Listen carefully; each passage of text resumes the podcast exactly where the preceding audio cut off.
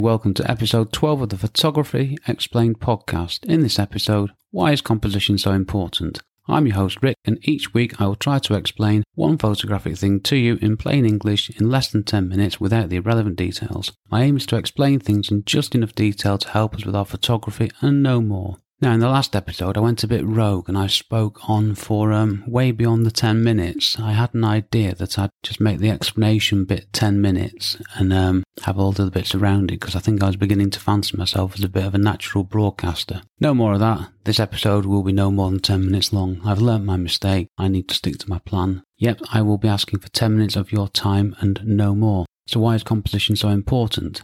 For me, um, this is a fundamental question and more important than all the other stuff that goes on. Let's start by looking at what composi- composition is in photography. Hopefully, I'll be able to say the word by the end of the episode. Quite simply, composition is the arrangement of the elements in an image to provide the viewer with an aesthetically pleasing viewing experience. Yes, I wrote that down, but that's my own words. It's not a Google definition, that's just what I think composition is. And please bear in mind, I've been doing this for over 30 years, so um, hopefully I've, I've got that one about right. What does this actually mean? Well, for me, the most important thing in photography is composition. This is, after all, what viewers of your photos are actually looking at. And if you think about it like that, nothing else matters, quite literally. Believe was an excellent song by Metallica. Don't know why I'm saying believe, I know it was. Well, you've got to get the technical stuff sorted, of course, but if your composition's rubbish, all that technical stuff's irrelevant. You might have the best camera, best lens, the best this, that, and the other. But if your composition's rubbish, your photo's rubbish. It is that simple and that harsh. That's why I want to talk about composition so early on in my series of Photography Explained podcasts. In the next episode, I'm going to tell you all about the rules of composition. But in this episode, I'm just going to talk in general terms about the basics of composition. Composition. That's the second time I've not said it. Giving you some things to start thinking about. Some things to think about. This isn't an exhaustive list. This is just what came off the top of my head, which you might have worked out from previous episodes. Isn't always a good thing. What's the photo actually of? What are you taking a photo of? Why are you taking a photo? That's why I like to use a tripod because it makes taking a photo a deliberate act of getting my tripod out, putting the camera on it, pointing it at something. What's the story you're trying to tell? Now, I know this sounds a bit arty farty, but at the end of the day, a photograph should be a story. It should be telling something, giving people some information about something that they find interesting and pleasing that, that tells them what it is they're looking at. What is the main subject? Sometimes it's very easy to take a photo that doesn't have a main subject. If you don't have a main subject, what you end up doing as the person looking at the photo is um, you're looking all over the place. You don't know what you're looking for. And if people are looking all over the place in a photo, then they're, they're probably not going to look at it for very long. So, in social media terms, you'll get less than a second of scrolling with no thumbs up and the rest of it. See, I'm still down with the kids.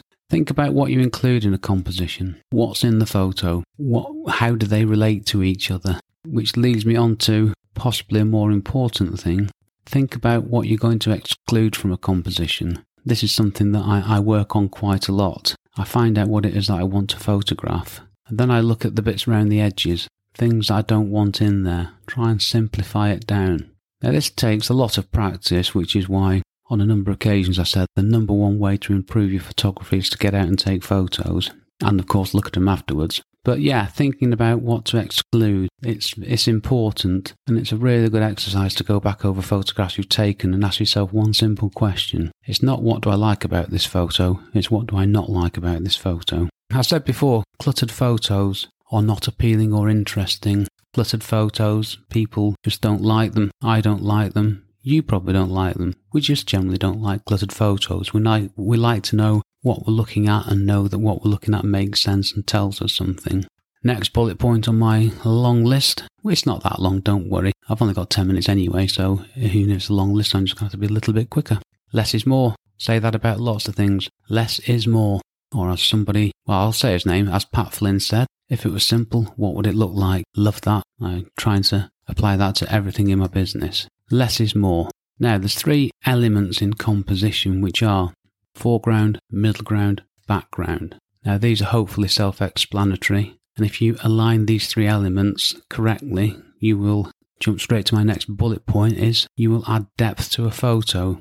I've got some great photos. Sorry, I shouldn't say I've got some great photos when I took them. I got some photos that demonstrate this really well on my website, photosofsantorini.com. Not a shameless plug, but there is as one in particular, a picture on the Caldera where I've got the depth. I just love it. And it's not often I say that about my photos because I don't think I'm that good. Next point, check the edges. See what there is there. Is there a TV aerial? Someone's arm? Part of a human? Half a cat? Anything? Check the edges. Yes, you can remove them in um, in Photoshop afterwards, but if you can recompose so the edges don't have these things straying in there, that's much better. Saves you more time and it's a good discipline to get into. Next bullet point the lightest part. Now, it's human nature that our eye is drawn to the lightest part of a photo. That being the case, I have a very deliberate thing that I do, which I will tell you about on the next episode, where I use this principle. It's one of those things, the lightest part the eye is drawn to. If the lightest part is off to the top left, that's where the eye's drawn and you've not got a great photo. Next point. All the above was um all the above. Does that work in a podcast? Everything I've said so far, that's better. Relates to the taking of photos. Now it's very important that you think about these things when you're taking a photo. But afterwards, check the compositions on your computer, have a look at them, see what you think of them. Said it before, but I'll say it again. It's a really great tip. What do you like about an image? More importantly, what do you not like about an image? What would you take out of there? Final point is cropping. Now, cropping is a very powerful tool. Cropping is where you take the picture and you crop out bits around the edges. You focus in on one part of a photo. Now, my technique, which has evolved over the years, means that I don't crop images at all. This is something that was pointed out to me in a portfolio review. I didn't even know I was doing this. I was filling the frame and I wasn't cropping any images. Now, this is something that's um, in the coming up in a future episode, but I want to make the point when I'm talking about cropping. Have a photo. Don't be afraid of taking out some of the photo if you if it improves your composition. To recap, a good composition provides an image that is pleasing to the viewer, gives interest that makes the viewer look at the photo and explore the content. I wrote that one as well, but it didn't read quite as well. What do I do? Well, I spend a lot of time working on compositions these days. I've realised how important it is and all the other stuff. Well, thankfully, I've got that all down now, the technical side, so I don't need to worry about it. I have a style of my own, which um, check out my website and you can see my style and the photos I take.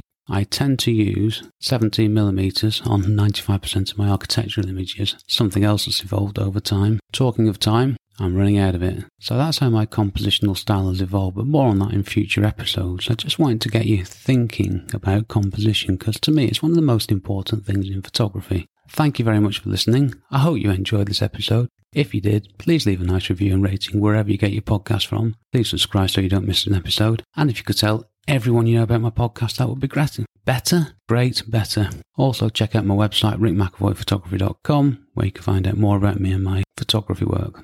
Last thing for now. If there's a photography thing you want me to explain, let me know. I will add it to my list and I will explain it and give you a shout out. I've been Rick McAvoy. Thanks for listening. Bye for now.